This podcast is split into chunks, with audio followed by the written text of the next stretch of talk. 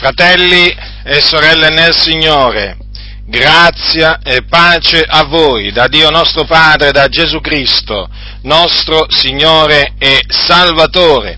Il nostro caro fratello Paolo da Tarso, benché morto, parla ancora.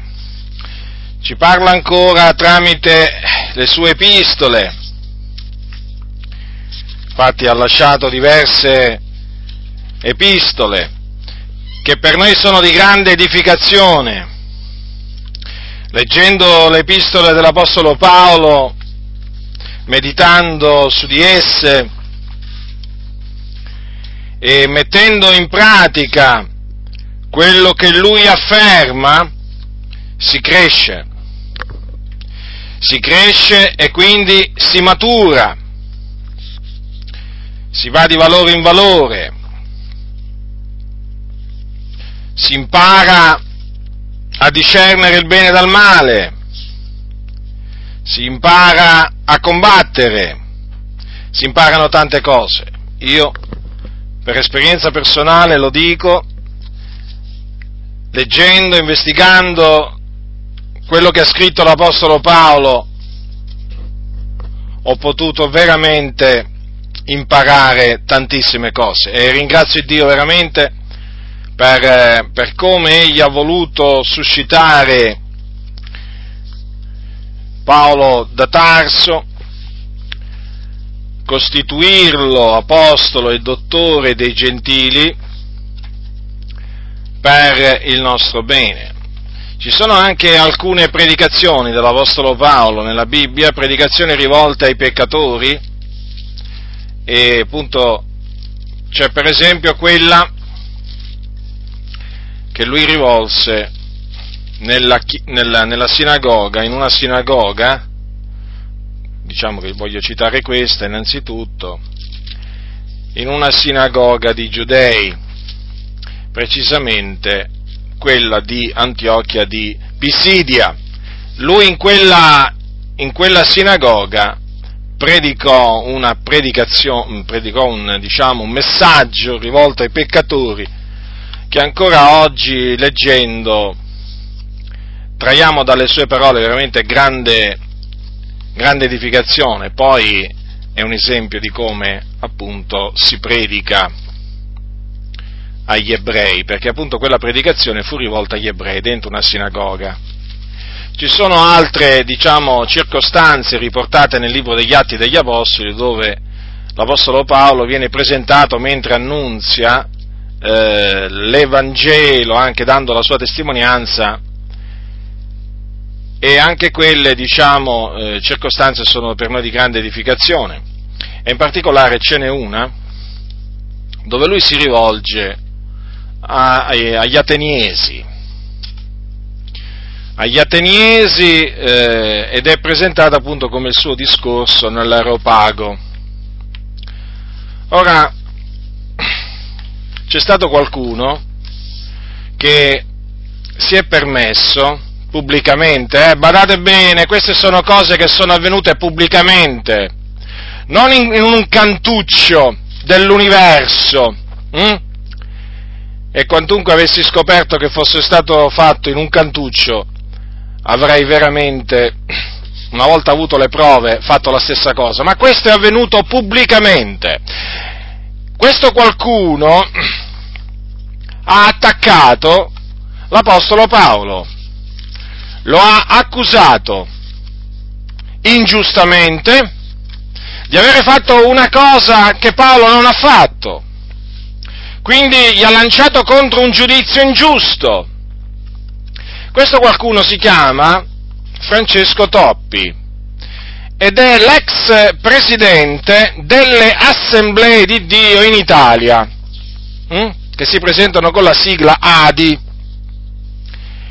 E questo pastore, chiamiamolo così, perché appunto lui si presenta come pastore, ha il titolo di pastore, questo pastore durante il quindicesimo convegno pastorale tenutosi ad Acireale, quindi in Sicilia, il 30 aprile 1998, ebbene costui, quindi badate bene, quando era presidente delle assemblee di Dio in Italia, in una sua predicazione dal titolo La potenza di Dio, che è pubblica, che appunto è stata messa su internet non da me, naturalmente non da noi, ma da qualcun altro che voleva appunto che fosse, diciamo, ascoltata, Ecco, Francesco Toppi in questa predicazione ha accusato in maniera esplicita l'Apostolo Paolo di avere cercato di conquistare i filosofi greci con la filosofia.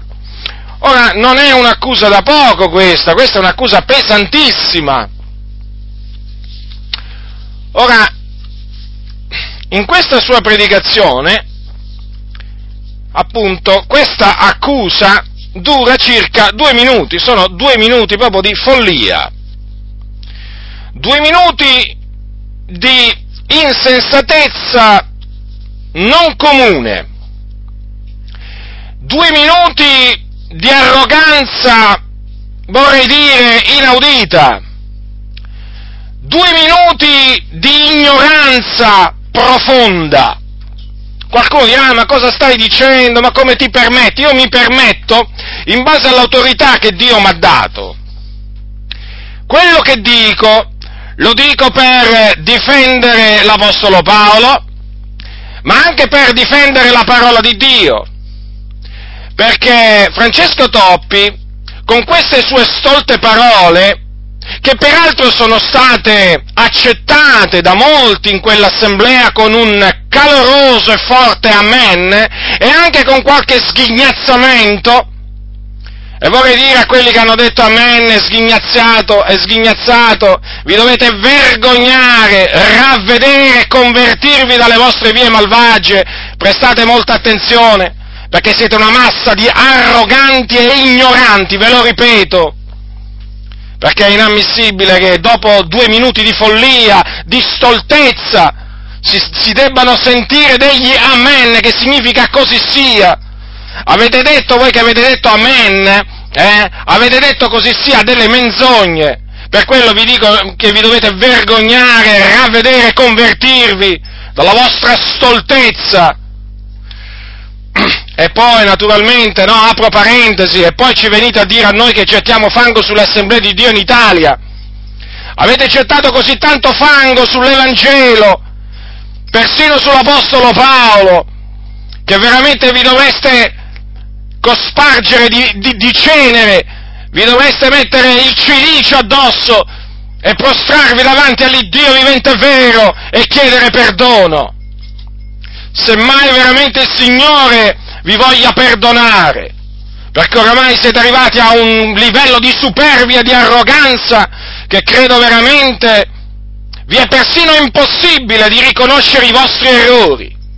Siete così diventati duri di cuore che oramai vi possono fare le riprensioni, le correzioni, le più evidenti, basate sulle le, le prove più evidenti.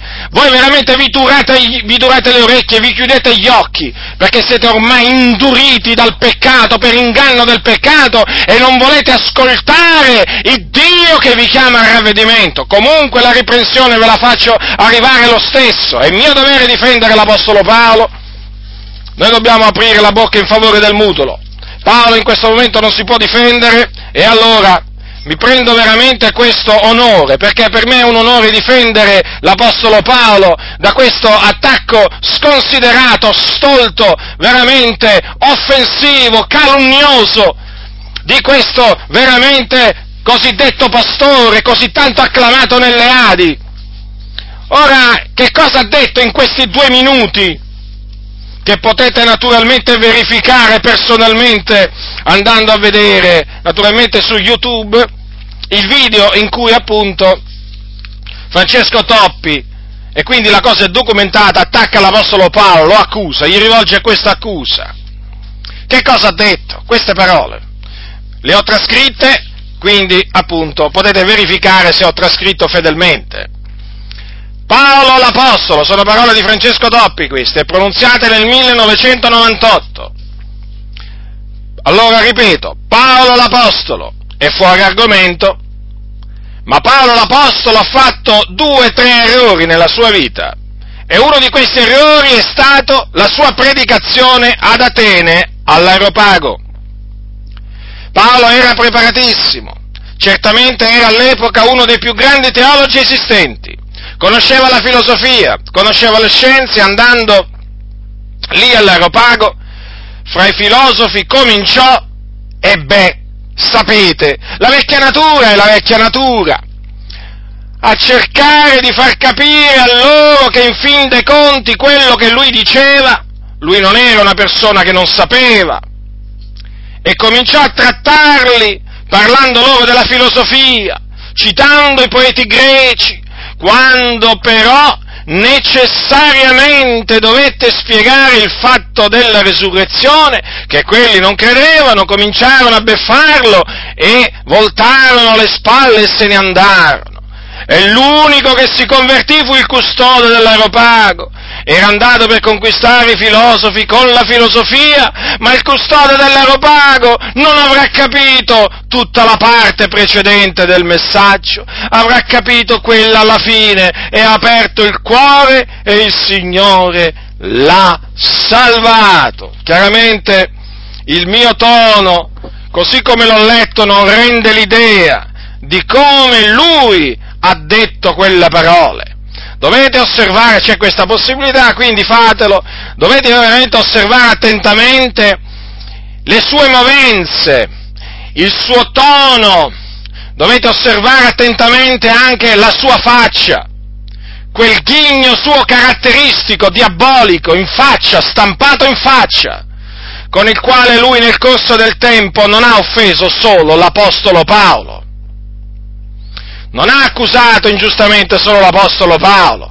Vi voglio ricordare che Toppi ha accusato, ha lanciato un'accusa ingiusta, questa volta per iscritto, ma credo che lo abbia fatto nel corso, diciamo, del tempo anche oralmente, contro quell'uomo integro e retto che si chiamava Giobbe. In un suo scritto, infatti, a domanda risponde, Toppi si è permesso di accusare anche quell'uomo giusto e santo che si chiamava Giobbe, e di cui il Signore diede una testimonianza meravigliosa. Ebbene, Toppi si è permesso di dire che Giobbe era orgoglioso nel suo cuore e per questo Dio lo disciplinò. Questo naturalmente è il sunto, il riassunto di quello che ha detto Toppi che potete verificare in uno dei suoi libri a domanda e risponde. Quindi era sua consuetudine, eh, quando predicava nelle comunità, offendere sia Giobbe che l'Apostolo Paolo. Ma qui sono per difendere l'Apostolo Paolo. Ora vi stavo dicendo appunto di considerare attentamente anche la maniera in cui lui parla, perché è molto, molto indicativa, mostra veramente la grande arroganza di quest'uomo. E badate bene, che quelli che gli sono andati dietro sono altrettanto arroganti, eh? Non si fanno mancare veramente per quanto riguarda l'arroganza niente, sono tali e quali. Quando parlano sono così nelle Adi. Non voglio dire magari tutti, ma certamente la stragrande maggioranza ha preso dal loro maestro Francesco Toppi l'arroganza proprio ce l'hanno, ce l'hanno dentro e la manifestano quando predicano, o meglio, quando cercano di predicare, perché questa è gente che non sa predicare, basta vedere che devono leggere sui foglietti, basta vedere che si appoggiano sui foglietti che nascondono molte volte abilmente sul pulpito dentro la Bibbia. In una maniera o nell'altra loro devono leggere le loro predicazioni, pensate un po' voi, che predicatori, che predicatori sono questi? Eh? Ma che predicatori sono? Questa non è gente chiamata da Dio a predicare. Questa è gente che legge dal pulpito, non predica. C'è una grande differenza tra leggere e predicare. Questi leggono. Se non avessero quei foglietti davanti si perderebbero. Già dicono tante poi, peraltro, dicono tante di quelle menzogne leggendole. Pensate un po' voi se veramente no, dovessero parlare senza i foglietti davanti. Ecco perché appunto si, si preparano questi loro foglietti e poi dal pulpito leggono. Quindi osservate attentamente anche il video e vi renderete conto veramente di quanta cattiveria esiste oggi in mezzo alle chiese, nei cuori di tanti, e quanta, con quanta faciloneria e facilità veramente costoro parlano persino contro l'Apostolo Paolo. L'Apostolo Paolo, eh? L'Apostolo Paolo. Allora, avete sentito l'accusa di Paolo, di, eh, avete sentito l'accusa di Toppi. Adesso chiaramente ci deve essere la difesa, no? Questa è stata l'accusa? Adesso respingiamo l'accusa, confutiamo praticamente questa accusa ingiusta lanciata contro il nostro caro fratello Paolo da Tarso. Guardate bene, noi non siamo di Paolo, eh? No, no, assolutamente, noi siamo di Cristo, Cristo ci ha comprati col suo prezioso sangue, noi siamo la sua proprietà personale, però non ammettiamo, non ammettiamo che un fratello, un nostro fratello, un membro del corpo di Cristo, veramente venga pubblicamente eh, offeso e accusato ingiustamente da chi che sia. Voi vi ricordate, ho già difeso, ho già difeso eh, diciamo anche per esempio Agabo dagli attacchi di Nicola Martella, quindi non è la prima volta che sono qui a difendere, a difendere diciamo, un servo del Signore dagli attacchi stolti di qualcuno che si definisce evangelico. No, questo lo dico affinché eh, non mi vengano a dire eh, ce l'hai sempre con le Adi. Io non ce l'ho sempre con le Adi. E poi io non ce l'ho con le Adi. Ce l'ho con le menzogne, le ipocrisie, le diavolerie eh, che ci sono anche nelle Adi. Tutto qua. Allora andiamo alla Sacra Scrittura, capitolo 17 degli Atti degli Apostoli. Vediamo un po' se Paolo è andato ad Atene se Paolo ad Atene ha cercato di conquistare i filosofi greci e comunque i greci con la filosofia. Andiamo proprio a vedere adesso, andiamo proprio a vedere. La vogliamo proprio vedere questa filosofia, eh? di cui fece sfoggio l'Apostolo Paolo nell'Aeropago, la vogliamo proprio vedere, la vogliamo proprio vedere con i nostri occhi, la vogliamo proprio sentire con le nostre orecchie, questa filosofia eh, che usò l'Apostolo Paolo per conquistare i filosofi greci. Vediamola questa filosofia, vediamola.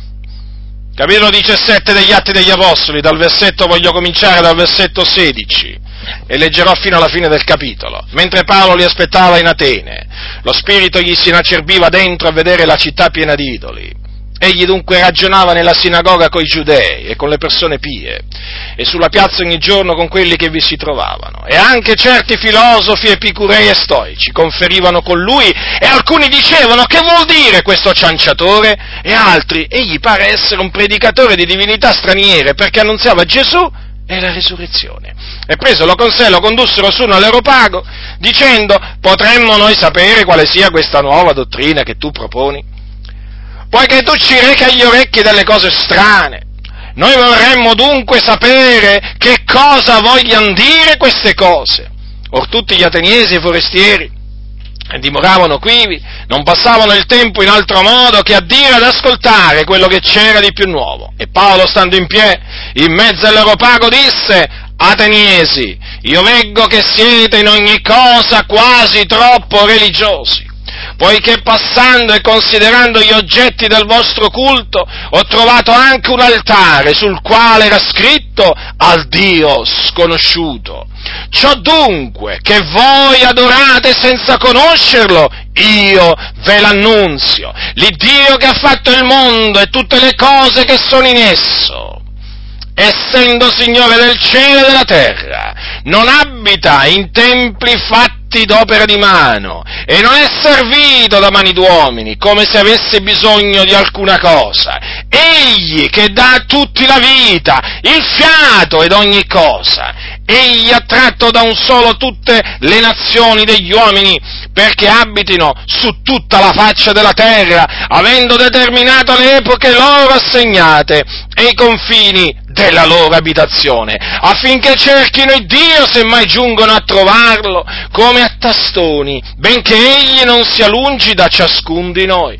Difatti in lui viviamo, ci muoviamo e siamo come anche alcuni dei vostri poeti hanno detto, poiché siamo anche sua progenie. Essendo dunque progenie di Dio, non dobbiamo credere che la divinità sia simile ad oro, ad argento, a pietra scolpiti dall'arte e dall'immaginazione umana. Il Dio dunque, passando sopra i tempi dell'ignoranza, fa ora annunziare agli uomini che tutti per ogni dove abbiano a ravvedersi, perché ha fissato un giorno nel quale giudicherà il mondo con giustizia per mezzo dell'uomo che egli ha stabilito, del che ha fatto fede a tutti avendolo risuscitato dai morti.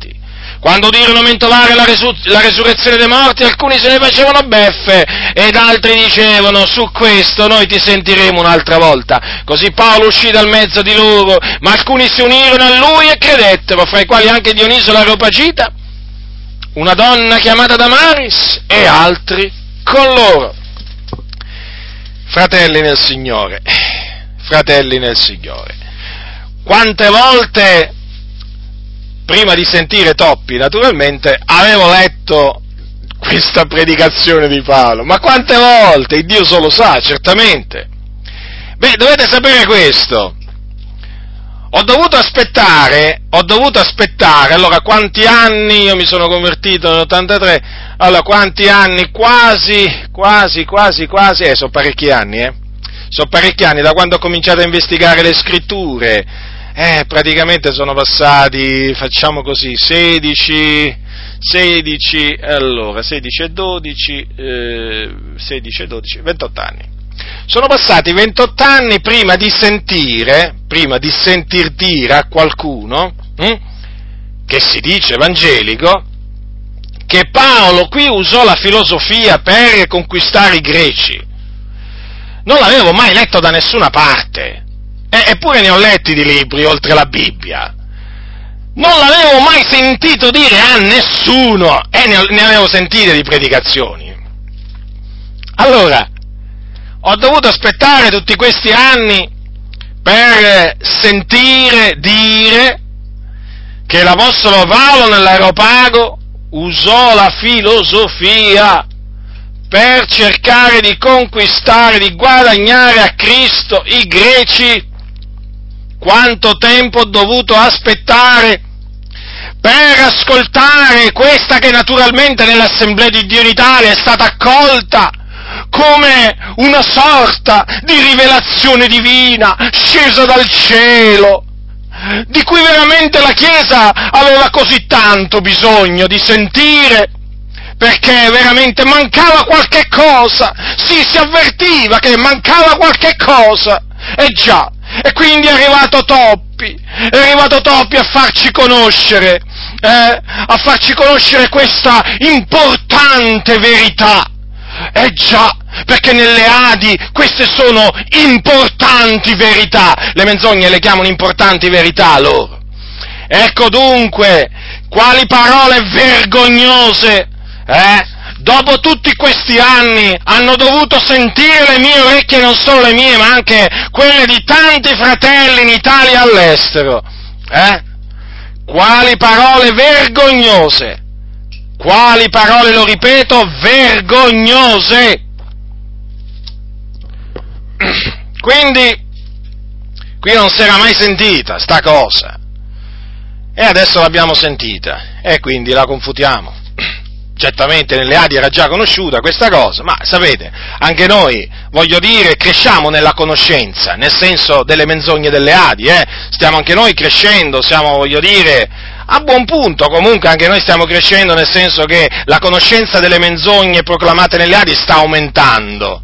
Beh, ringraziamo il Signore perché, diciamo, aumentano anche le confutazioni E sapete, le menzogne delle Adi, come le menzogne anche di tutti gli altri, mettono in rilievo la verità di Dio. E quindi è bene che anche altri poi siano fatti partecipi di tutto ciò, per poter veramente riconoscere appunto che i loro pastori li hanno ingannati, che sono una massa di seduttori di menti, che con dolce e lusinghiero parlare seducono il cuore dei semplici. Dunque, veniamo alla predicazione dell'Apostolo Paolo.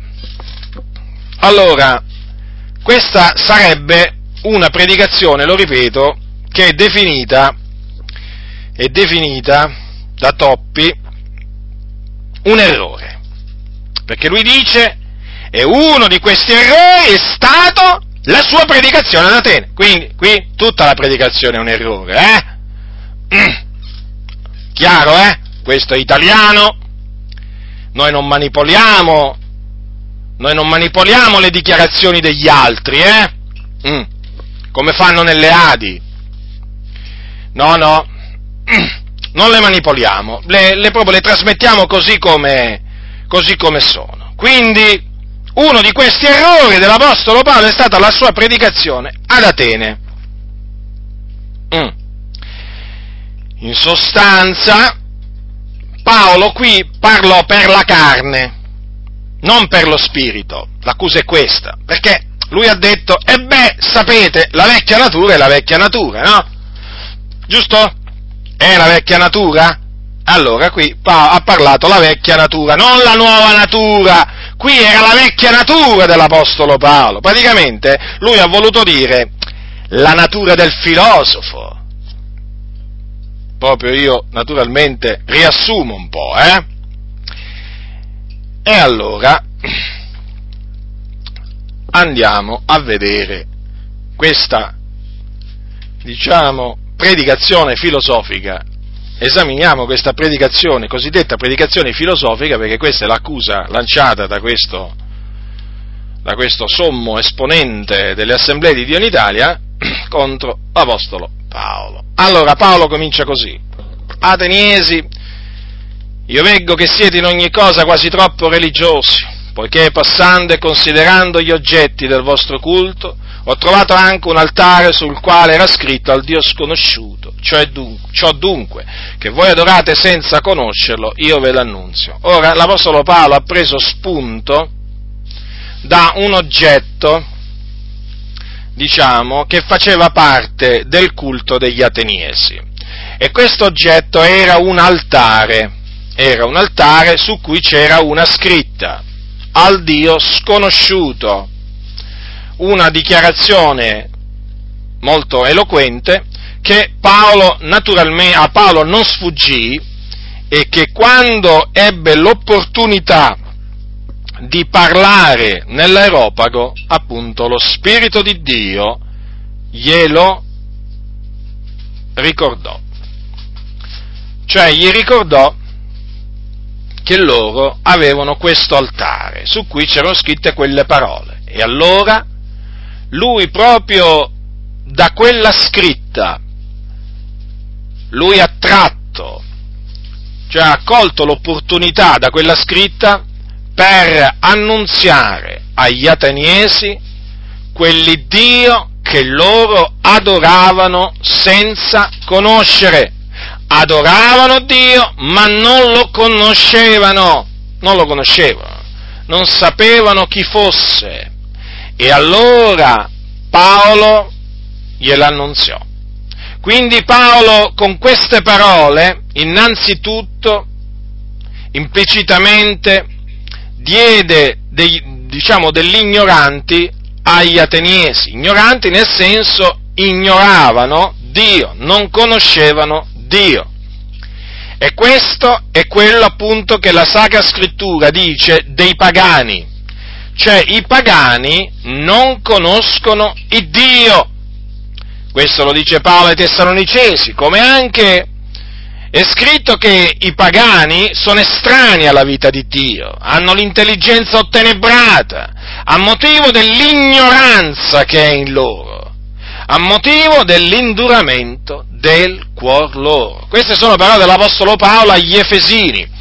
Quindi, vedete, in queste parole, ciò dunque che voi adorate senza conoscerlo, io ve l'annunzio, lì c'è riassunto un principio biblico, che è quello dell'ignoranza nella quale dimorano i pagani. I pagani appunto non conoscono il Dio, possono pure adorare qualcuno che loro chiamano il Dio, ma non lo conoscono, quindi c'è bisogno che qualcuno gli parli del vero Dio, perché certo ci sono molti dei, ma per noi c'è un Dio solo, il Padre del nostro Signore Gesù Cristo, che è il creatore di tutte le cose. Quindi, vedete, già in, questa, in queste parole iniziali, eh, diciamo, eh, si vede che l'Apostolo Paolo si basa sulla parola del Signore, sulla parola di Dio che dimorava in lui e che lui trasmetteva sia oralmente che per iscritto. Già, sia oralmente che anche per iscritto. L'Iddio che ha fatto il mondo, prosegue l'Apostolo Paolo, sta parlando dei pagani, eh, ricordatevelo sempre questo.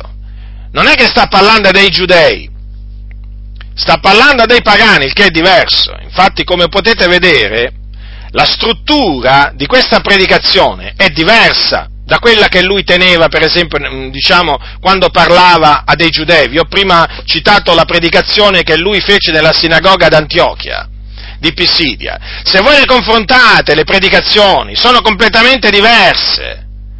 È evidente perché. La ragione. Perché Paolo quantunque annunziasse anche agli ebrei Cristo e il ravvedimento, ma lo faceva in maniera differente, perché appunto, appunto aveva un uditorio differente, perché gli ebrei avevano conoscenza della legge, avevano conoscenza delle predizioni che erano state fatte concernenti il Messia, sapevano chi era Dio, sapevano appunto eh, qual era il nome di Dio, sapevano che Dio aveva fatto tutte le cose, aveva tratto da un solo uomo tutti gli uomini e tutte le nazioni, e che aveva, stabi- aveva stabilito le epoche e i confini, gli ebrei già sapevano queste cose.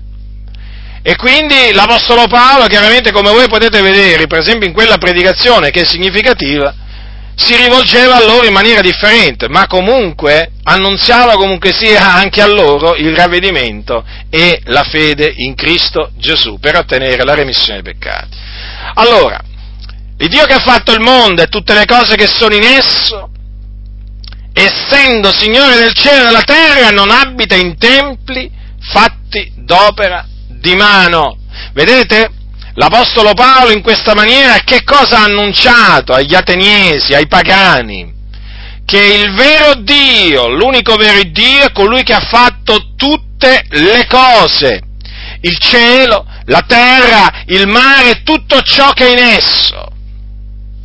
E questo naturalmente voi sapete che è ribadito molte volte dalla Sacra Scrittura come anche ribadito dalla scrittura che il Dio è Signore del cielo e della terra. Gesù non l'ha chiamato così, il Dio è Padre suo? Quando disse io ti rendo lode, Padre, Signore del cielo e della terra, perché hai nascoste queste cose savi agli, ai, ai savi e agli intendenti, agli intelligenti, e le hai nascoste ai piccoli fanciulli, e le, hai rivelate ai piccoli fanciulli, sì padre perché così ti è piaciuto. Vi ricordate queste parole di Gesù? Eh? Vedete? Perché vi sto parlando in questa maniera? Per farvi capire come la predicazione dell'Apostolo Paolo ad Atene fu una predicazione ispirata dallo Spirito Santo, non fu un errore nella maniera più assoluta, ma fu una predicazione che dall'inizio alla fine fu ispirata dallo Spirito della verità. E lo Spirito della verità, Spirito della verità non, diciamo, usa la filosofia, o meglio, non si basa sulla filosofia, ma si basa su concetti biblici, quando appunto parla per bocca di qualcuno. E appunto per questo ho preso la predicazione e ve la sto, diciamo, brevemente esaminando nei suoi punti principali. Hm? eh, facendo, per farvi capire appunto che l'Apostolo Paolo non usò la filosofia, ma si basò su principi biblici perfettamente biblici. Quindi, essendo Signore del cielo e della terra, non abita in templi fatti d'opera di mano. Considerate che qui l'Apostolo Paolo ha usato un'espressione che ha usato anche Stefano. Stefano, vi ricordate Stefano, uomo pieno di Spirito Santo? Quando dinanzi agli ebrei, davanti al Sinedro, disse, l'Altissimo però non abita in templi fatti di mano d'uomo, come dice il profeta, il cielo è il mio trono la terra è lo sgabello dei suoi piedi e dei miei piedi. Quale casa mi edifichereste voi, dice il Signore, o quale sarà il luogo del mio riposo? Non ha la mia mano fatte tutte queste cose. Vedete? Ora, se Stefano parlava per lo Spirito, è evidente che pure Paolo qui stava parlando per lo Spirito quando appunto fece questa dichiarazione, anche quando fece questa dichiarazione, che Dio non abita in templi fatti d'opera di mano e quindi fatti dall'uomo. Mm? Vedete? Questo conferma che non usava per niente la filosofia Paolo, non la usò né qui né in nessun'altra circostanza. Dice così, e non è servito da mano d'uomini come se avesse bisogno di alcuna cosa, eccetto che Dio ha bisogno dell'uomo, è l'uomo che ha bisogno di Dio, non è Dio che ha bisogno dell'uomo. Egli che dà a tutti la vita, il fiato ed ogni cosa, che dà a tutti la vita, un'espressione che in alcune Bibbie è tradotto vivifica tutte le cose, Esattamente, esattamente quello che poi Paolo dice in una, in una, delle, sue, in una delle sue epistole, pensate, a Timoteo chiama Dio colui che vivifica tutte le cose, vedete? Questo sempre per confermare che qui l'Apostolo Paolo parlò da parte di Dio, in presenza di Dio, in Cristo, e quindi la sua predicazione non fu per niente un errore. E allora egli che dà a tutti la vita, il fiato ed ogni cosa, certo, perché è Dio colui che dà lo spirito a qualsiasi creatura vivente. Egli ha tratto, anche questo è un concetto, guardate che se voi prendete i salmi, se voi prendete i, santi, i salmi anche lì è ribadito, eh? anche lì è ribadito questo Egli ha tratto da uno solo tutte le nazioni degli uomini, perché abitino su tutta la faccia della terra. E già, perché Dio non ha fatto la terra affinché rimanesse inabitata, l'ha fatta appunto per metterci l'uomo e quindi renderla abitata. Infatti, dopo avere creato l'uomo, il Signore naturalmente diede all'uomo e alla donna il comando di crescere, moltiplicare, di riempire la terra. E da Adamo è disceso tutto il genere umano e quindi tutte le nazioni che abitano su tutta la faccia della terra. Considerate un po' voi. Quante nazioni ci sono oggi? Non lo so, comunque sono, sono tante. Devo averlo letto qualche volta, ma adesso non ricordo quante sono, farei un errore. Comunque sono veramente tante le nazioni che abitano, che sono sulla faccia della terra. E vedete, tutte queste nazioni discendono da un uomo solo. Eva, vi ricordo, significa Eva, eh? Significa vita. Perché l'uomo pose nome Eva alla sua moglie? Perché è stata la madre di tutti i viventi. Avete notato? Fu l'uomo, eh? A porre nome Eva alla sua moglie. Perché appunto è stata la madre di tutti i viventi. Quindi appunto, tutte le nazioni hanno come madre Eva, tutti gli uomini che abitano sulla faccia della terra. allora anche qui vedete che tutto collima, è tutto confermato dalla scrittura, quello che dice l'Apostolo Paolo qui. Eh? Ora, il Dio non solo ha tratto da un solo uomo tutte le nazioni perché abitano su tutta la faccia della terra, ma ha, ha determinato pure le epoche che devono durare queste nazioni e anche i confini della loro abitazione. Ora, per, per, per, farvi capire come l'Apostolo Paolo ha espresso anche qui un concetto biblico, voglio ricordarvi quello che c'è scritto nel libro di Daniele, nel libro di Daniele e precisamente al capitolo 2. Vi voglio leggere alcune parole dell'interpretazione che Daniele diede da parte di Dio al re Nebuchadnezzar eh, in merito a quel sogno che aveva avuto Nebuchadnezzar. Quindi Dio diede intelligenza, sapienza a Daniele affinché gli interpretasse quel sogno della grande statua, vi ricordate? Ascoltate, vi voglio leggere alcune parole, giusto per appunto farvi capire quello che voglio dire. Dice Daniele, disse Daniele, questo è il sogno Ora ne daremo l'interpretazione davanti al re. Tu, o re, sei il re dei re, al quale Dio del cielo ha dato l'impero, la potenza, la forza e la gloria. E dovunque dimorano i figlioli degli uomini, le bestie della campagna e gli uccelli del cielo, egli te li ha dati nelle mani. E ti ha fatto dominare sopra essi tutti. La testa d'oro sei tu. E dopo di te sorgerà un altro regno, inferiore al tuo. Poi un terzo regno di rame che dominerà sulla terra poi vi sarà un, quar- un quarto regno, forte come il ferro, poiché come il ferro spezza ed abbatte ogni cosa, così, pari al ferro che tutto frantuma, esso spezzerà ogni cosa.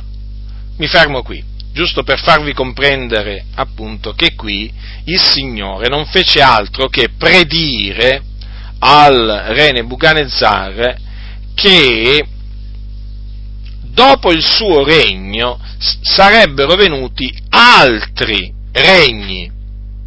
Vedete? Prima uno, poi l'altro e poi l'altro ancora.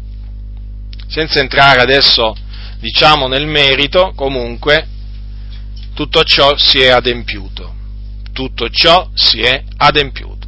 Quindi, dopo eh, diciamo, il regno di, di, Babilonia subentrò un altro regno quando naturalmente lo volle il Signore, poi quest'altro regno durò fino a quando volle il Signore, perché poi subentrò un altro regno e poi ancora un altro regno. Insomma, vedete che l'Apostolo Paolo non fece altro che trasmettere, in questo caso, anche qui un principio biblico, cioè che è quello che Dio ha stabilito le epoche delle nazioni. Mm. Poi anche i confini della loro abitazione. Considerate un po' voi, fratelli, il Signore che cosa ha stabilito persino i confini delle abitazioni, del, diciamo, delle nazioni. Per farvi capire anche in questo caso che Paolo con quelle parole non fece altro che trasmettere un principio biblico, vi voglio leggere alcune parole dal libro del Deuteronomio, fratelli, al capitolo 2. Allora, eh, qui è eh, il Mosè che ricorda determinate cose e dice queste cose qua.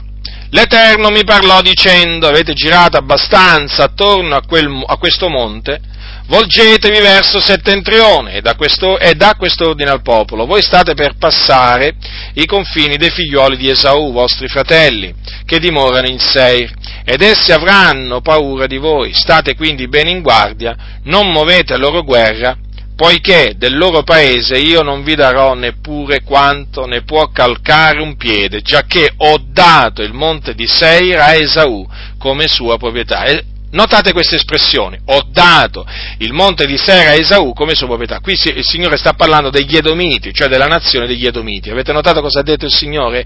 Che gli aveva dato quel monte, gli aveva dato quel monte. Se poi andate avanti, se poi andate avanti, ascoltate che cosa, dice, eh, che cosa dice ancora Mosè. L'Eterno mi disse, non attaccare Moab e non gli muovere guerra, poiché io non ti darò nulla da possedere nel suo paese, già che ho dato Ar ai figlioli di Lot come loro proprietà. Avete notato, fratelli? Qui sta parlando dei Moabiti e anche a loro diede naturalmente una proprietà diciamo, un appezzamento di terreno, va, chiamiamolo così, dove il Signore decretò che là dovevano abitare i Moabiti. E la stessa cosa fu per gli Ammoniti e così con tutte le altre nazioni. Ora, ricollegando ciò a quello che ha detto l'Apostolo Paolo ad Atene, ma non ci vedete nelle parole dell'Apostolo Paolo una esposizione, diciamo, mirabile di questo principio biblico in poche parole? Mm, io ce la vedo, io ce la vedo, è come se ce la vedo. Poi dice Paolo affinché cerchino il Dio, se mai giungono a trovarlo come a tastoni, benché egli non sia lungi da ciascuno di noi. E certo, perché vedete Dio ha posto gli uomini sulla faccia della terra affinché lo cerchino semmai naturalmente lo trovino, perché anche il fatto di trovare il Signore naturalmente dipende, dipende dal Signore, benché il Signore non sia lungi da ciascuno di noi, perché chiaramente, voglio dire, il Signore riempie, riempie l'universo, eh? chiaramente il fatto di trovare il Signore dipende da Dio, è evidente questo, è evidente. Quindi anche qui c'è un, un, principio, un principio, biblico, no? quello di, eh, della ricerca del Signore, come per esempio c'è scritto, cosa, cosa c'è scritto per esempio in Isaia? Cercate l'Eterno. Chi le ha dette queste parole? Non le ha dette il profeta? Non le ha dette il profeta? E quindi, voglio dire io, cercate l'Eterno mentre lo si può trovare, invocatelo mentre è vicino, lasci l'empio la sua via e l'uomo iniqui i suoi pensieri. Queste parole le aveva dette il profeta Isaia. Vedete, Paolo chiaramente le espone in una maniera differente, però è questo il concetto che lui appunto sta esprimendo, quello del ricercare il Dio, allora dice Paolo, di, di fatti, in lui viviamo, ci muoviamo e siamo come anche alcuni dei vostri poeti hanno detto, poiché siamo anche sua progenie. Allora, è evidente che se noi uomini, esseri umani, ci muoviamo in Dio, viviamo in Lui perché è Lui che ci dà la vita, è evidente che il Signore non è lontano da ciascuno di noi. E poi dice l'Apostolo che siamo, quindi naturalmente lui si includeva, come anche alcuni dei poeti greci hanno detto, siamo anche sua progenie. Ecco, questa è una citazione naturalmente presa dalla letteratura degli, eh, dei greci, comunque sia, comunque sia, è una citazione che non è biblica, eh, questo, dico questo, non è biblica nel senso che non è scritta nella Bibbia, ma attenzione, il principio, il principio che questa citazione, eh, diciamo, eh, dice è perfettamente biblico perché noi in effetti siamo progenie di Dio, in quanto discendiamo da Dio. Dio è colui che ci ha creati. Quindi l'Apostolo Paolo, anche in questo caso, nel citare un, diciamo, una dichiarazione fatta da dei poeti greci, non è che lui ha usato la filosofia per conquistare a Cristo i greci, lui ha usato una citazione poetica greca eh, per confermare un principio biblico. Vi faccio un esempio. Se io mentre predico eh, dico che le, co- le cattive compagnie corrompono i buoni costumi e quindi non bisogna frequentarle, eh, perché come dice il detto, no, chi va con lo zoppo impara a zoppicare, voi sapete naturalmente che quel chi va con lo zoppo impara a zoppicare è un, una dichiarazione no, fatta da quelli del mondo, no? dico, viene, de, viene, chiamato, viene, chiamato, detto, proverbio, insomma, fate voi. Chi va con lo zoppo impara a zoppicare è molto, è molto, è molto comune. Esprime questa dichiarazione un, un concetto biblico, peraltro, che qual è? Quello che dice, e qui è la sapienza che parla, che il compagno degli insensati diventa cattivo. Solo che quelli del mondo l'hanno, diciamo, l'hanno messo in questa maniera, no? Chi va con lo zoppo impara a zoppicare. Quindi che faccio? Io uso questa espressione, magari subito mi si viene a accusare di chissà chissà che cosa allora a questo punto. Dovrei essere accusato di chissà quale eresia, di chissà quale errore, ma non è un errore, è semplicemente eh, che ho usato un'espressione di persone del mondo per dire alle persone del mondo qualcosa che la Bibbia già dice, che il compagno degli insensati diventa cattivo. Ma mi pare, diciamo, evidente questo, fratelli nel Signore, mi pare molto evidente. Quindi, qua l'Apostolo Paolo, che cosa gli ha voluto dire ai greci, citando appunto questa dichiarazione, poiché siamo anche sue progenie? gli ha voluto dire questo, che poi lui spiega, eh, diciamo, subito dopo, che essendo noi progeni di Dio, non dobbiamo credere no, che la divinità sia simile ad oro, ad argento o a pietra scolpiti dall'arte e dall'immaginazione umana, perché voi sapete che i greci adoravano, avevano molti idoli mh, hm, e li adoravano, li consideravano degli dei degli dei.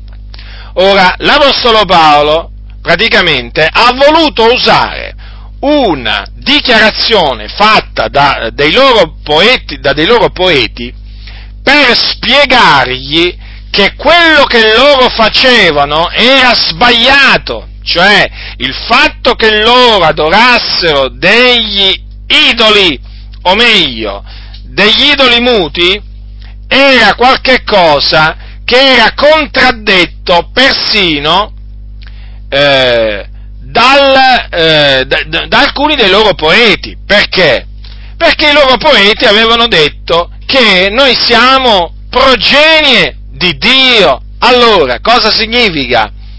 Che essendo che noi siamo degli esseri viventi e intelligenti, è evidente che anche colui di cui noi siamo progenie, colui dal quale noi discendiamo perché è lui che ci ha creati, è evidente che anche lui è un essere vivente e intelligente.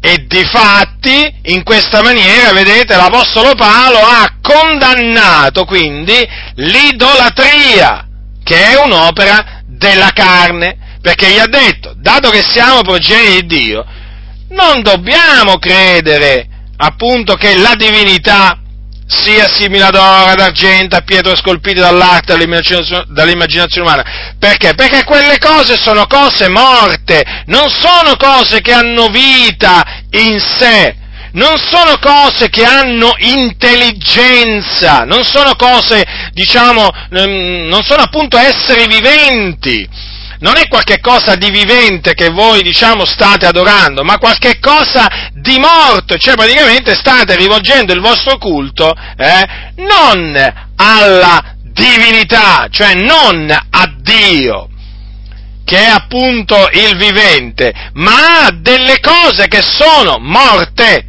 E qui l'Apostolo Paolo, naturalmente, eh, stava dicendo qualche cosa che lui peraltro diceva, diceva dappertutto a, a, quel tempo, perché quando si rivolgeva ai pagani, perché? Perché l'idolatria era molto diffusa. Praticamente lui diceva che quelli che sono fatti con le mani, quelli fatti con le mani non sono dei. E avete visto? Cioè qui l'Apostolo Paolo cos'è riuscito a fare? Io infatti eh, per quello che vi dicevo, questa è un'esposizione mirabile, mirabile veramente, una predicazione mirabile fatta a dei pagani, perché l'Apostolo Paolo è riuscito ascoltate, è riuscito a far, eh, a condannare l'idolatria a cui erano dati i greci, quindi coloro che lo stavano ascoltando, usando, usando una dichiarazione fatta da alcuni dei loro poeti. Cioè praticamente gli ha, gli ha detto state, eh, state eh, compiendo qualche cosa di inutile, di inutile, perché voi vi state rivolgendo non all'Iddio vivente e vero, ma appunto a delle opere d'uomo, delle cose morte. Vedete qui, no? Cose simili ad oro, ad argento, pietre scolpiti dall'arte, questo gli ha, gli ha detto. Quindi vedete la sapienza di Dio. Qui si può vedere, fratelli, la sapienza di Dio, altro che filosofia greca, altro che tentativo di guadagnare i filosofi, filosofi greci con la filosofia, ma qui c'è veramente l'esposizione mirabile, eh, diciamo, eh, della sapienza di Dio, cioè Dio è riuscito veramente a far parlare l'Apostolo Paolo eh, in una maniera straordinaria, direi. Cioè, rendetevi conto, con delle parole, eh, con delle parole di alcuni poeti greci è riuscito il Dio, per bocca del suo servo Paolo, eh, a eh, far apparire agli occhi dei greci hm, eh, cose morte le cose a cui davano, eh, a cui loro rendevano il loro culto. Ma non vi pare questa una mirabile manifestazione della sapienza di Dio? Ma io, fratelli del Signore, la vedo sicuramente qua, la sapienza di Dio. E come se noi vediamo la sapienza di Dio, l'abilità poi di Dio, anche in questo caso, no? cioè l'abilità di Dio, riflettete l'abilità di Dio, eh? che cosa qui è riuscito a fare mh, hm, tramite l'Apostolo Paolo, eh? tramite, cioè facendogli usare delle parole dette da poeti, da poeti greci, non, dai, non da profeti, eh? non dai profeti, ma da dei poeti greci. Eh? Quindi riflettete a questa citazione, al motivo per cui il Signore gli mise in bocca a Paolo proprio quella citazione e non un'altra, perché Dio voleva in questa maniera, volle in questa maniera riprovare, condannare eh, l'idolatria dei greci. Eh, fratelli nel Signore, davanti a queste cose che diremo noi? Ma che diremo noi? Certamente non diremo quello che ha detto Toppi e quelli che gli hanno detto Amen noi veramente ringraziamo Dio, glorifichiamo Dio veramente per la sapienza che ha dato, che ha dato l'Apostolo Paolo. E questi lo accusano di aver usato la filosofia. Ma vi rendete conto, fratelli nel Signore? Ma vi rendete conto cosa sono riusciti, cosa sono riusciti a inventarsi? Inventori di false dottrine. Questi sono inventori di false dottrine, inventori di favole, inventori di errori Ah, inventano un po' tutto questi qua.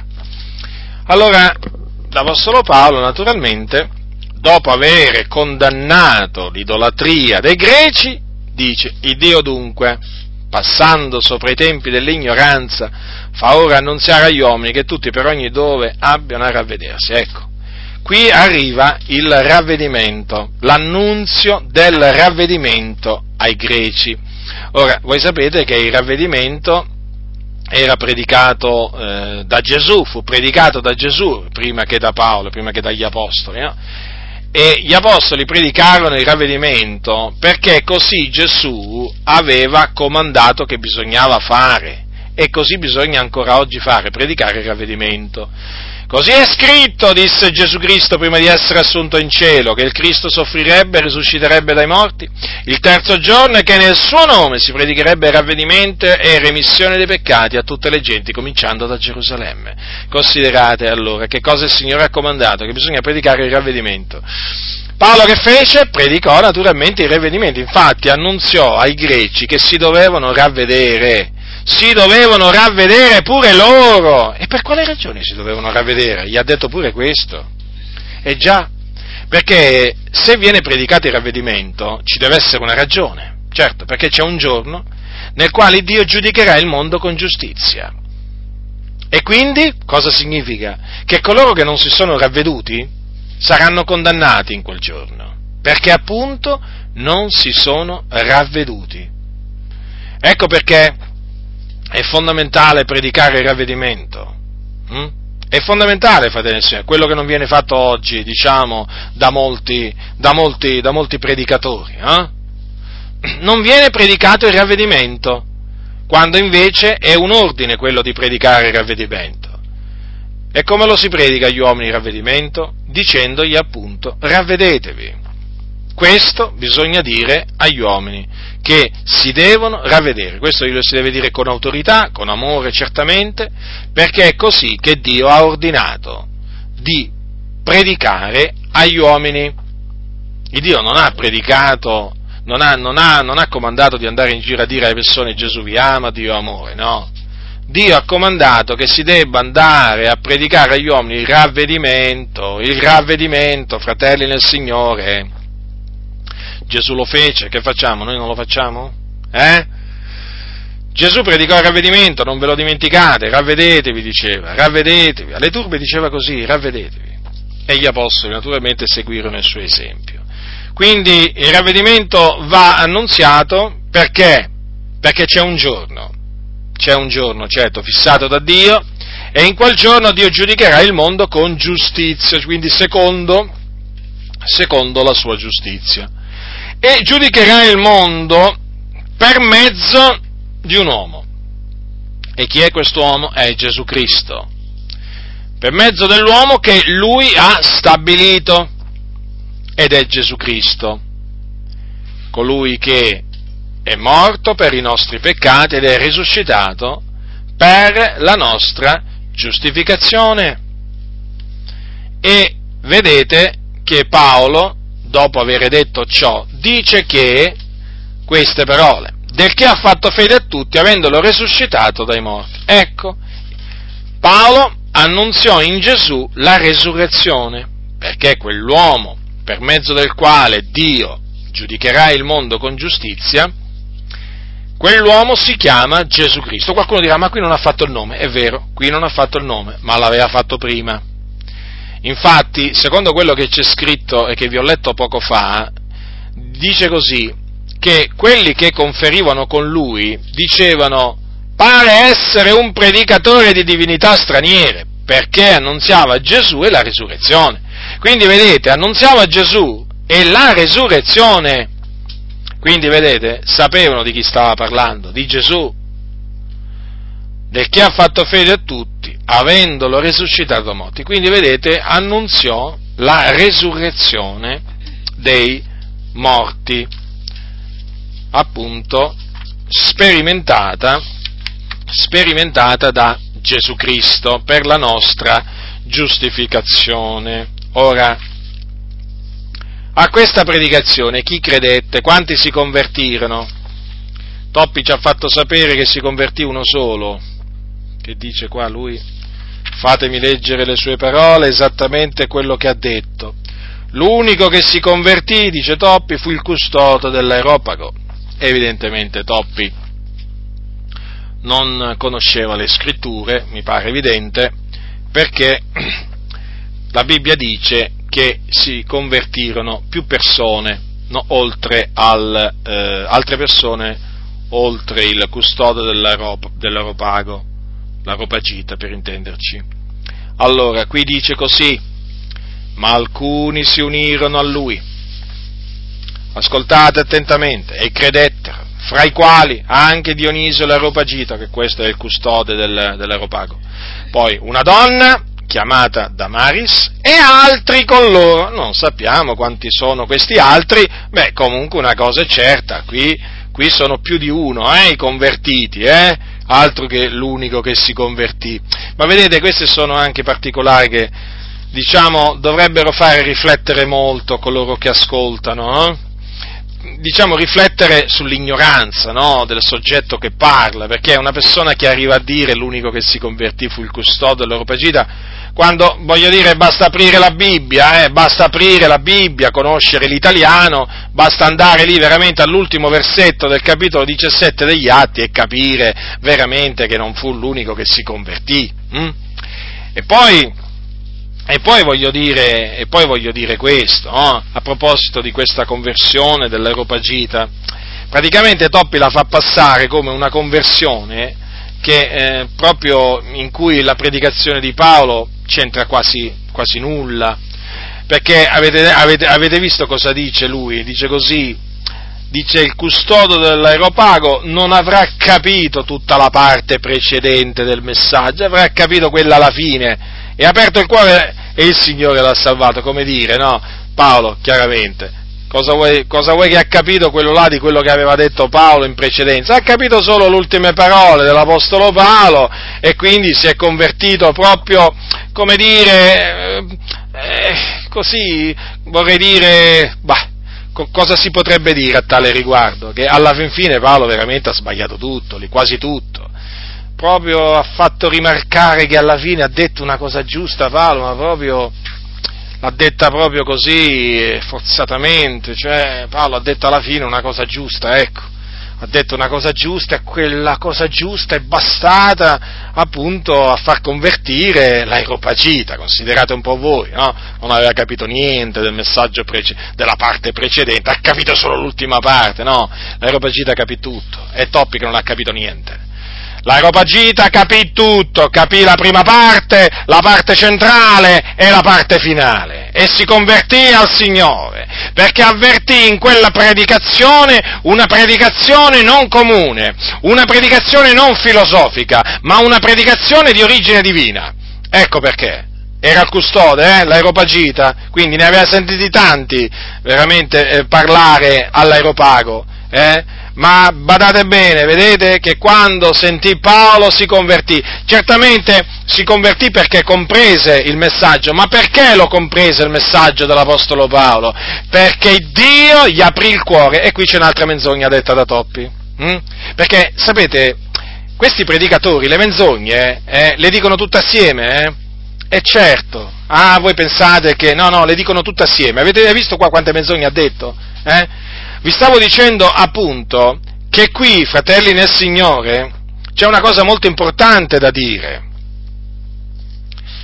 E questa non è mica, diciamo, una cosa da sottovalutare, eh?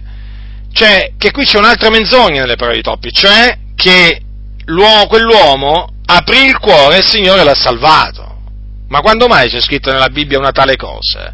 Ma quando mai? Se quell'uomo riuscì a comprendere la predicazione di Paolo, e vi, e vi ribadisco, comprese tutto, quello che disse, dalla prima parola all'ultimo, lo poté fare perché Dio gli aprì il cuore.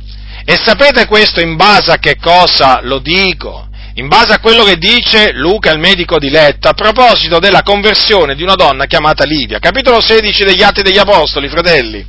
Ascoltate che cosa dice Luca il medico di letto.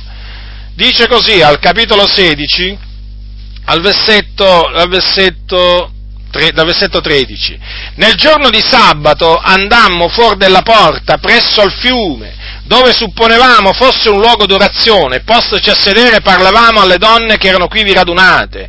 E una certa donna di nome Lidia, negoziante di porpora della città di Tiatiri, che temeva Dio, ci, ci stava ad ascoltare, e il Signore le aprì il cuore per renderla attenta alle cose dette da Paolo. E dopo che fu battezzata con quei di casa, ci pregò dicendo, se mi avete giudicata fedele al Signore, entrate in casa mia e dimoratevi e ci fece forza. Quindi vedete, qui l'Apostolo Paolo stava parlando. Hm?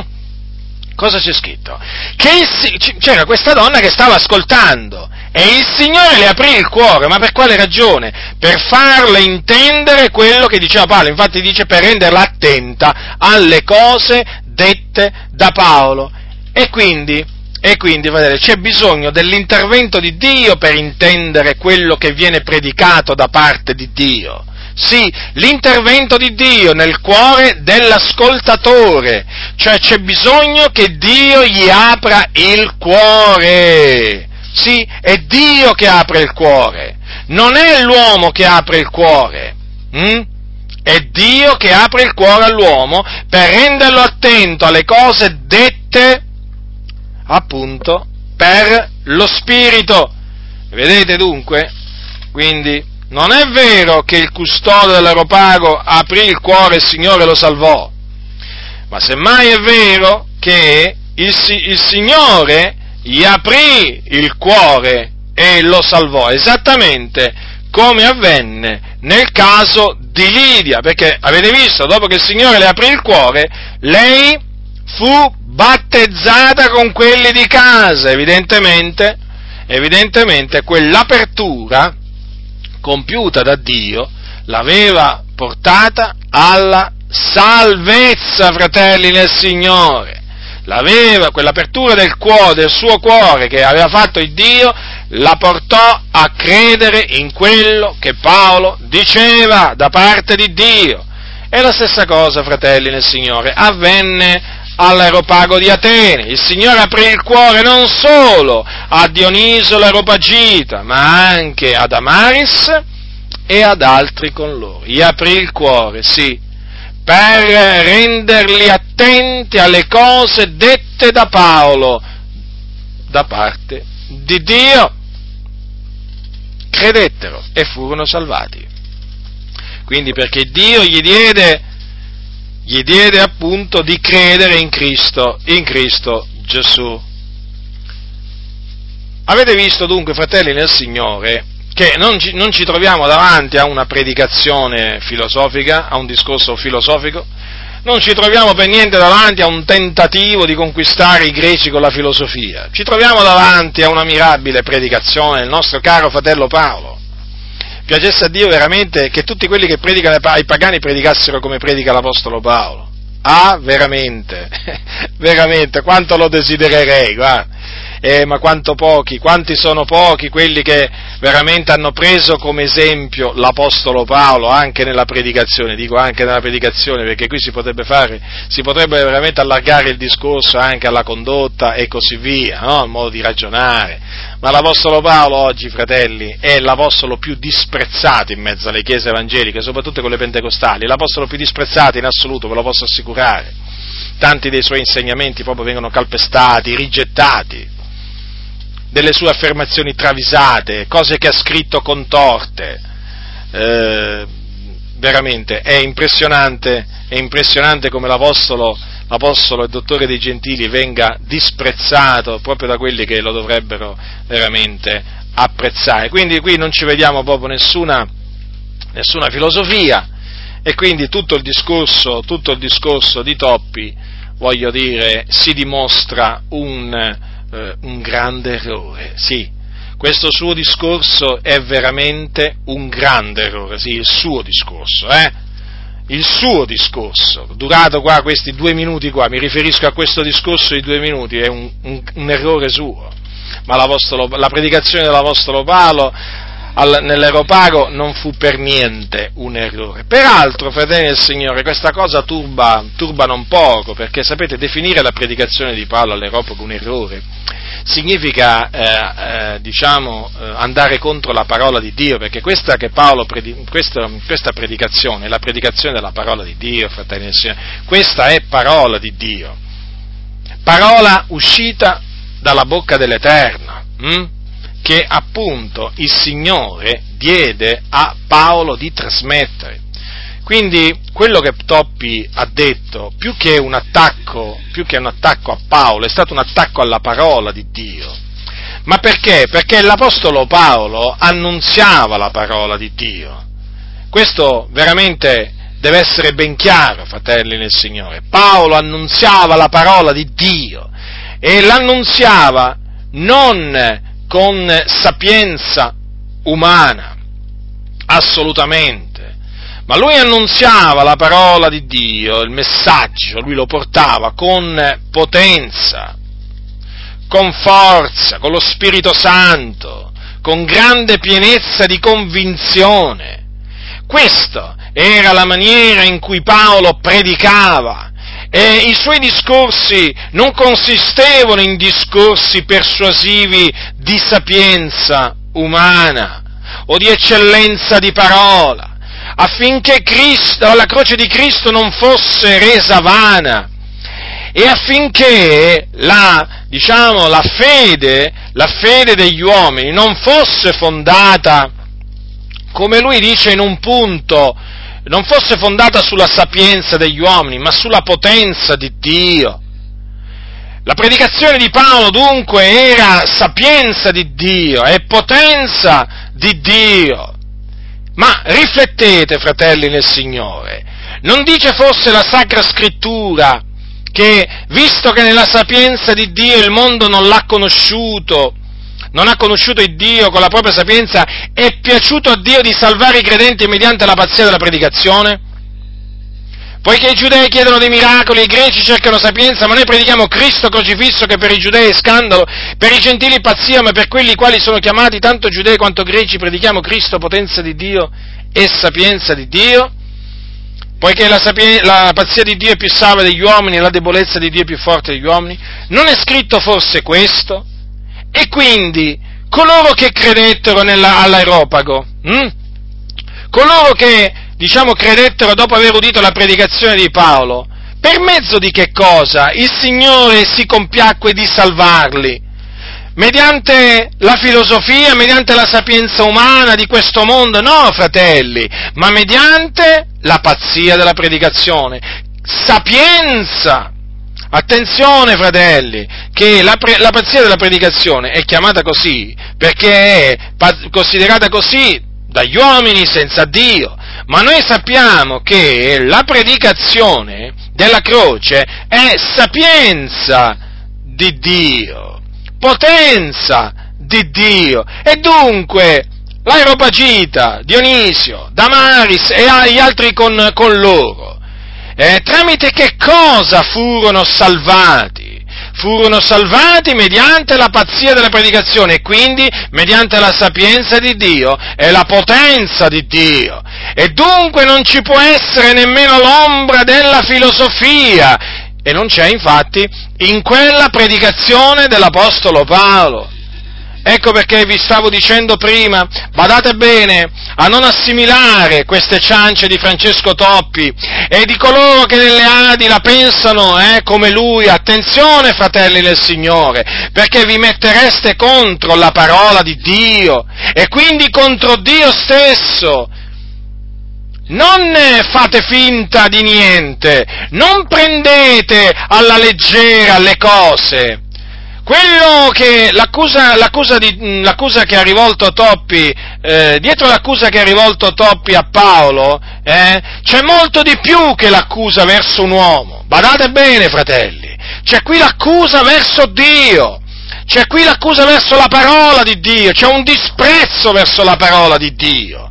Perché questa che Paolo trasmise ai greci nell'Europago è parola di Dio, che, che ne dicano quelli che hanno detto amen là, alle ciance di toppi, e quelli che hanno sghignazzato, questa è parola di Dio, eh? Altro che discorso filosofico.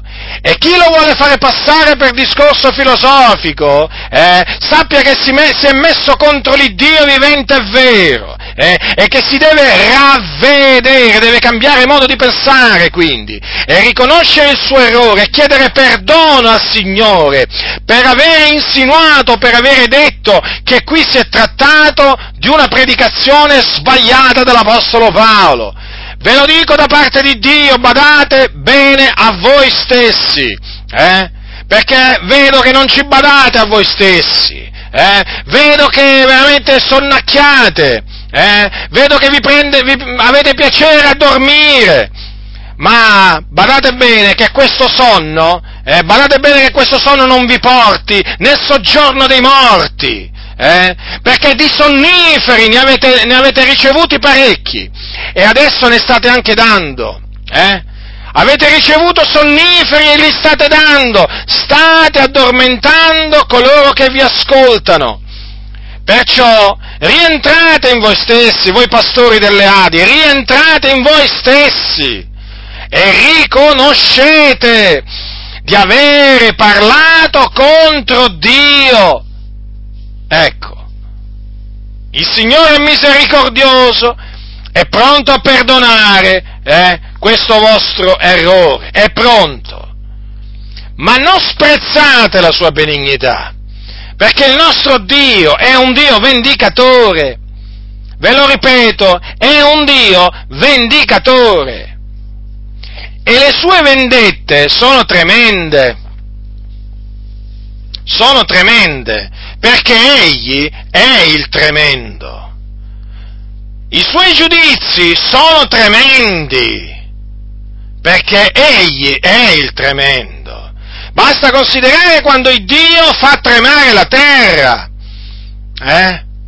Questo è un giudizio di Dio, perché per l'ira di Dio trema la terra. Riflettete, riflettete al terremoto. Sì, voi dite che il corso della la natura segue il suo corso, anche qui. Altro grave errore, eh? Altro grave errore. Anche da questo vi dovete ravvedere. Speriamo che vi ravvediate. I terremoti vengono perché sono dei giudizi di Dio. Che, che ne diciate voi? E attribuire i terremoti a Dio non significa offendere Dio siete voi che lo offendete, quando appunto attribuite i terremoti a qualche cosa d'altro, quando la scrittura dice chiaramente perché sopraggiungono i terremoti. Riflettete i terremoti, sono dei giudizi tremendi che Dio manda contro questo mondo che giace nel maligno, che Dio manda per castigare, perché non è una benedizione, certamente, il terremoto. E quindi ascoltate la voce di Dio, prestate attenzione a quello che fa Dio, perché Dio è un Dio giusto e la Bibbia dice che non terrà il colpevole per innocente. E voi siete colpevoli, siete colpevoli per avere detto amen a questa menzogna di Francesco Toppi. Siete colpevoli davanti a Dio. E quindi non vi terrà innocenti il Signore, eh? per quello che vi dico che vi dovete ravvedere. Dovete proprio rigettare quello che ha detto Francesco Toppi. Quindi riflettete ai giudizi di Dio, eh? Rifletteteci, rifletteteci. Certo, non esistono solo i terremoti, eh? Il Dio colpisce anche, diciamo, direttamente con la morte, eh, talvolta. Non è che il Signore per far morire le persone ha bisogno di un terremoto nella maniera più assoluta, basta vedere che, come sono morti Anania e Saffira, sono spirati. Per il Signore ci vuole pochissimo per far morire una persona, ma veramente pochissimo. Quindi riflettete alla potenza di Dio e anche alla sua giustizia, eh? riflettete a quanto è tremendo il Signore, verso coloro che mentono, verso coloro veramente che lo offendono verso coloro veramente che si credono savi e intelligenti, perché anche il credersi savi e intelligenti è peccato davanti a Dio. E quindi a tutti voi che avete dato retta alle ciance toppiane, eh, io veramente vi dico, ve lo dico di nuovo, ravvedetevi, convertitevi, siete ancora in tempo, siete ancora in tempo. Quindi, fratelli nel Signore, per concludere questa mia, diciamo, ehm, questa mia confutazione, è evidente, è evidente che eh, Francesco Toppi ha, ha, detto veramente delle cose false. Eh, chiaramente mh, mm, si possono trarre tante lezioni da quello lui, da quello che lui ha detto. Certamente una cosa, una delle cose che si possono, una delle conclusioni che si possono trarre da questi due minuti di insensatezza è che veramente ci sono degli individui che in mezzo alla Chiesa, in mezzo alla Chiesa, con dolce lusinghiero parlare seducono il cuore dei semplici e che riescono veramente con la loro abilità oratoria eh, a ingannare tante anime. E quindi è, è di fondamentale importanza conoscere le scritture, è di fondamentale importanza esaminare quello che viene detto da, da costoro, ma comunque da chiunque, eh, esaminare alla luce delle sacre scritture. Perché da dietro i pulpiti, fratelli nel Signore, io ve lo, ve lo dico ormai da molto tempo, da dietro i pulpiti si, ci, diciamo, si sentono tante menzogne. tante menzogne. Alcuni pensano che le menzogne se le devono aspettare solamente là quando si apre quella finestra la domenica a piazza, la cosiddetta piazza San Pietro, eh? si devono aspettare menzogne quando parla l'uomo vestito di bianco, no? il, cosiddetto, il, cosiddetto, Papa o capo, del, capo, dello Stato, città del Vaticano. Ah, sicuramente da lì, da quel pulpito vengono menzogne, fuori di dubbio che vengono menzogne da quel pulpito, chiamiamolo così, ma vi posso assicurare che di menzogne ne vengono eh, altrettante, tante, eh? dai pulpiti che sono, eh, diciamo, in seno alle comunità evangeliche, ma veramente tanti. Quindi state molto attenti, fratelli, perché si sono insinuati in mezzo a noi degli uomini corrotti eh, che con eh, le loro ciance hanno sedotto e continuano a sedurre tante anime. Per quello che vi dico, nessuno vi seduca con questi vani ragionamenti, ma affinché non, non cadiate vittima di, questi, di queste ciance, dovete attaccarvi alla parola di Dio, fratelli dovete veramente attaccarvi alla Sacra Scrittura, dovete investigarla, meditarla del continuo, per non rimanere sedotti, per non rimanere vittime hm, di questa seduzione che viene perpetrata oramai da tanto tempo in mezzo, in mezzo a tante chiese. Esaminate dunque quello che viene detto dai pulpiti, anche naturalmente anche da altri, diciamo, da posti che non sono pulpiti, eh, esaminate attentamente quello che viene detto per vedere come stanno le cose. E se le cose non stanno come dicono, eh, rigettatele. Dite così non sia. Perché qui oggi c'è l'abitudine di dire amen, cioè così sia, no? a tutto quello che... Molti hanno l'abitudine di dire così sia a tutto quello che sentono. Eh? No, fratelli del Signore, dovete dire amen solamente a ciò che è conforme alla parola del Signore. E, e quindi, per poter dire amen dovete sapere che quello che viene detto è verità. E come potete saperlo se non conoscete le scritture? Quindi non trascurate le sacre scritture, fratelli. Eh? Non trascurate le sacre scritture, sono fondamentali, fratelli. Sono fondamentali perché la parola di Dio è una lampada al nostro piano, luce sul nostro sentiero e ci impedisce di smarrirci eh, ci impedisce di metterci al, al seguito eh, eh dei cianciatori, hm? dei ribelli, dei seduttori di menti. Quindi, ancora una volta, vi rivolgo questo appello, fratelli, esaminate quello che ascoltate, esaminatelo per vedere se le cose stanno così. Prendete la scrittura eh, e investigatela, perché altrimenti, altrimenti costoro, costoro, con la loro parlantina, eh, con la loro sapienza diabolica, con i loro scherni, hm, con eh, le loro battute, vi trarranno in errore. Vi trarranno in errore. Hm? Quindi badate a voi stessi, fratelli nel Signore, e imparate ad esaminare alla luce delle sacre scritture, quindi mediante le sacre scritture tutto quello che vi viene predicato, tutto quello che vi viene insegnato. E per quanto riguarda la predicazione di Paolo, di Paolo agli Ateniesi, avete visto da voi stessi veramente quale mirabile predicazione l'Apostolo Paolo, l'Apostolo Paolo tenne in quel luogo e vi dico appunto di attenervi al modello delle sane parole che avete udito dall'Apostolo Paolo. E ve ne troverete bene, fratelli, ve ne troverete bene. Volete esporre la parola di Dio in maniera efficace, in maniera biblica, in maniera conforme alla volontà di Dio ai peccatori? Prendete d'esempio le predicazioni dell'Apostolo Paolo come anche quelle di Pietro, hm? perché ci sono anche alcune sue predicazioni negli Atti degli Apostoli. Prendete quelle come esempio e predicate in quella maniera, ve ne troverete, ve ne troverete bene. Certamente poi il Signore vi guiderà, è chiaro, però, però leggendo quelle loro predicazioni potrete trarre veramente tanti spunti di come veramente impostare una predicazione rivolta ai peccatori. Avete capito? Quindi prendete l'esempio degli apostoli. Quelli erano apostoli veri. Oggi ci sono tanti apostoli falsi. Eh? Molti vanno dietro ai falsi anziché, anziché, dietro ai veri. Molti imitano gli apostoli falsi, non imitano gli apostoli veri. Degli apostoli veri non ne vogliono sentire parlare. Quindi, fratelli nel Signore, abbiate sempre come esempio l'Apostolo Paolo e anche l'Apostolo Pietro, no?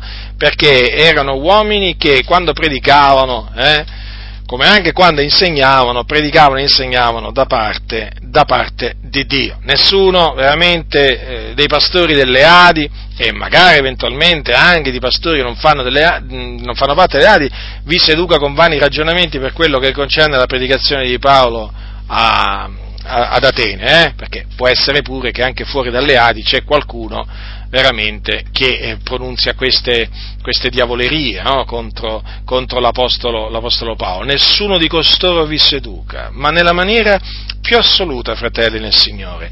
Quella di Paolo fu una predicazione ispirata da Dio. Quella è parola di Dio. Accettatela così come ci è stata tramandata.